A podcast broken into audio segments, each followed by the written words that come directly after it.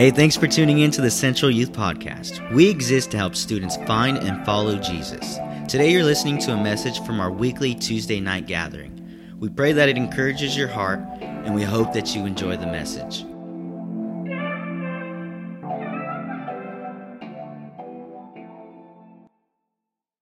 Welcome to our continued series, Biblical Foundations.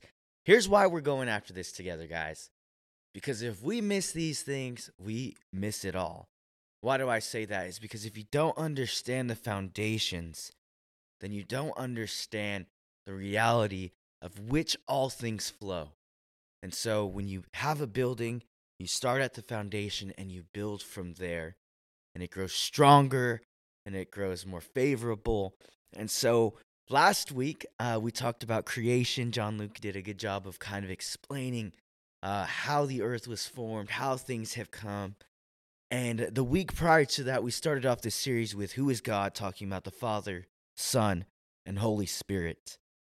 Uh, and this week, we're going to touch on something um, that is a question of one of those of who is Jesus? Who is this guy? And so we're going to look at that. And we've actually had a series before called Jesus Is, right? You guys remember that?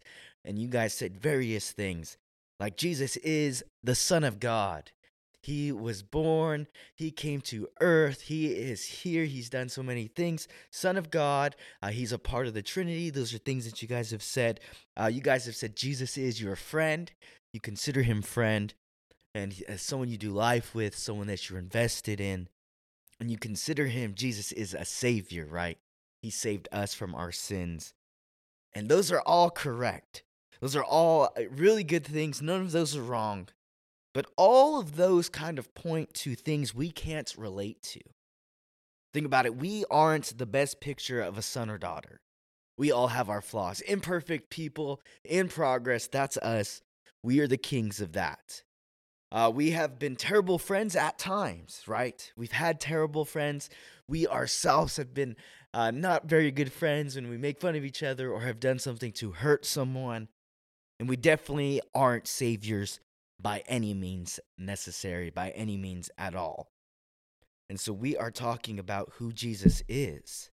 Um, but one of the things that no one really says, one of the things that you guys even haven't said, is that Jesus was human.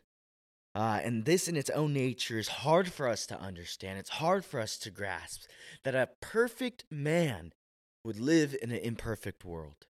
Uh, you can look around this circle right here, this group of people. You won't find someone perfect. You can go home, won't find someone perfect. You can go to your school, will not find someone perfect. Uh, but the Bible describes Jesus' life and that he became fully man, right? How do we know that to be true? Well, the Bible says in John 1 14 that the Word became flesh and made his dwelling among us. We have seen his glory, the glory of the one and only Son who came from the Father, full of grace and truth. So, everything that was spoken in the Old Testament about a Savior coming, all these things came to life. Fully man, fully human. He was a lot like you, he was a lot like me. He experienced the same moments that we did. Just think about that. How do we know that he was human? How do you know that? Well, he experienced the same realities that we experienced. The Bible says that he was born, right? In Luke 2 7, it says, And she gave birth to her firstborn son. She wrapped him in cloths and placed him in a manger because there was no guest room available for them. This is the story of Christmas. This is what we're leaning in on as we go through the next couple weeks of, of celebrating and doing things of this man, Jesus. He was born just like you and I being born. Uh, another way that we know that he was human, he grew tired. In John 4 6, it says, Jacob was well there, and Jesus, tired as he was from the journey, sat down by the well, and it was about noon. Describes uh, a feeling of tiredness. What else? What else have we experienced in life that Jesus also can relate to? He got thirsty, just like you and me.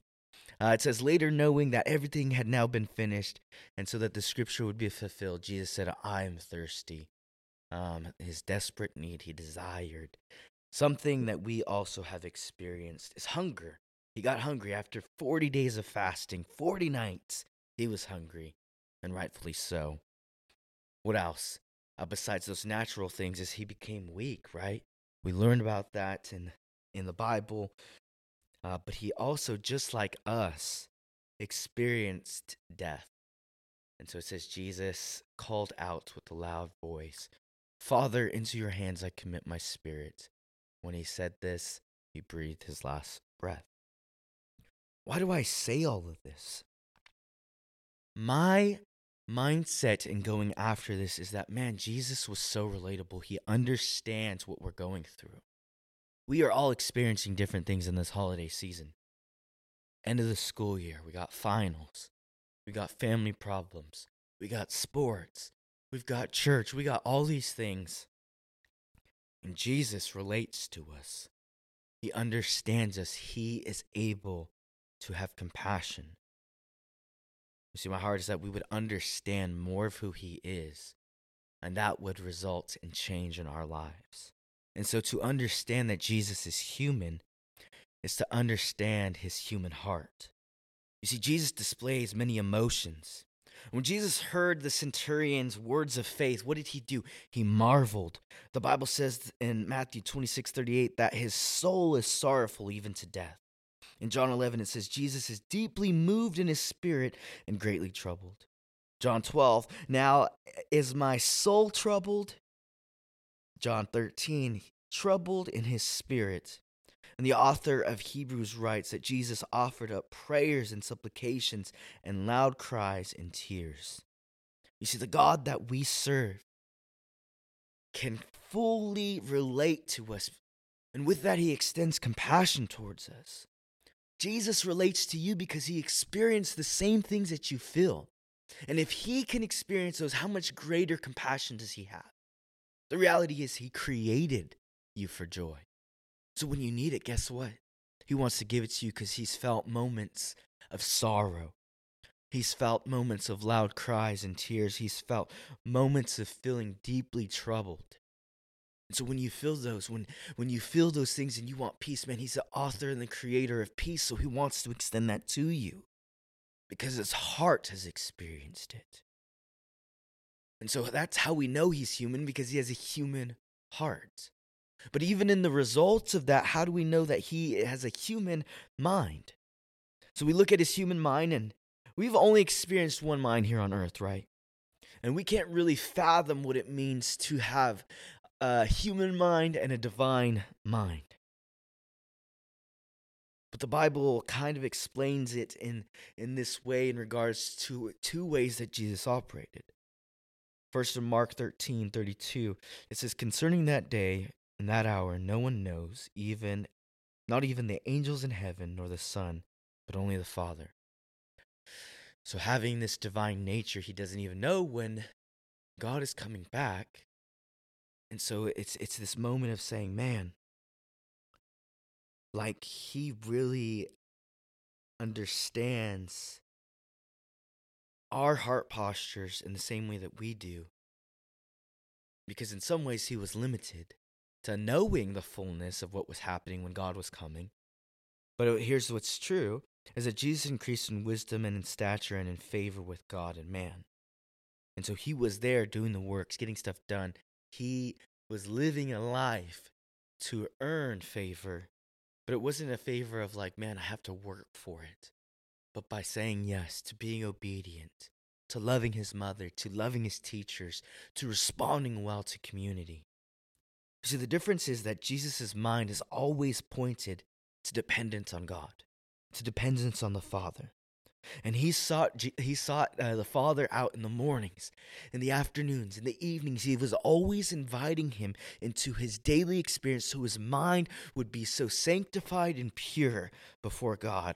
And his response, his posture would always be obedience. And so his human heart and his human mind combined allowed him to really live out his human will. See, Jesus not only had a divine will, but he also had a human will. Uh, the Bible says in John 6:38 that I have come down from heaven not to do my own will, but the will of him who sent me, doing what God has called him to do. And what does Jesus say? Uh, in his very place of desperation, he's about to go to the cross. He's praying in a garden. He says, Not as I will, but as you will. Like, God, I want to do what you have for me. Because his mind and his heart were so dependent on God. His mind and his heart uh, experienced the things we experienced, but the, the shift was he always went back to the Father. You see, Jesus took a human body to save ours. He took a human mind to save our minds. And without becoming man in his emotions, he could not have rescued our hearts.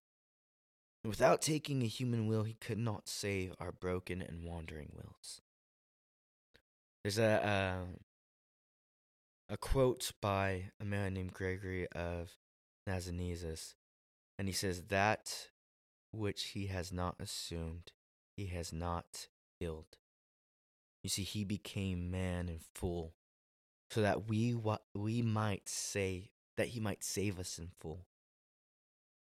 You see, he's truly, truly a good savior. And so the whole reason we get to these understandings that Jesus is Savior, that Jesus is the Son of God, that Jesus is my friend, is by understanding that Jesus came here to experience the same things we experience and show us that with God, with the relationship with the Father, we can truly, truly make it. We can truly see freedom. We can truly see breakthrough. We can truly see purity. We can truly see God. See, the reason it's important is because we get our definitions based off our understanding that Jesus had a choice. And it's the same choice that we have to purify our minds, to purify our hearts, to walk in the will of God that even when it seems hard, even when things come against you, even when it seems like you're going to break, that in your greatest moments of weakness, that God will come through. See, Jesus was a man who defied the norms by showing us that the impossible is possible. My heart today is that today you would become more and more dependent on Him. By understanding how human Jesus was. See, He gives us a picture perfect example of how to respond to hate, how to respond to corruption, how to respond to people hurting you, people saying bad things, people assuming the worst, from hard situations to, to loss of a loved ones, whatever you are experiencing, that God has the ability to, to, to change those things, to, to be invested in you. But it takes you seeing who Jesus is, for investing in relationship, for loving Him with all your heart. See, Jesus had a human mind. He had a human heart and a human will. But what he didn't do, he didn't make excuses. He followed God. He chased after God. He went after the Father's heart. And my hope today is that you would understand, regardless of what you're feeling, pain, whatever it might be, the weakness of finals, all these things coming at you, that the whole reason that this season of Christmas exists to show you that Jesus is whatever you need. So, who is Jesus? So, what we're going to do is we're going to ask God to come through. And some of us have been trying to figure that out on our own. But we need to know who Jesus is.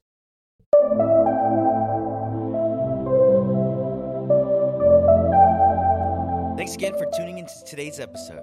To get more information about Central Youth, head over to centralsj.org forward slash youth.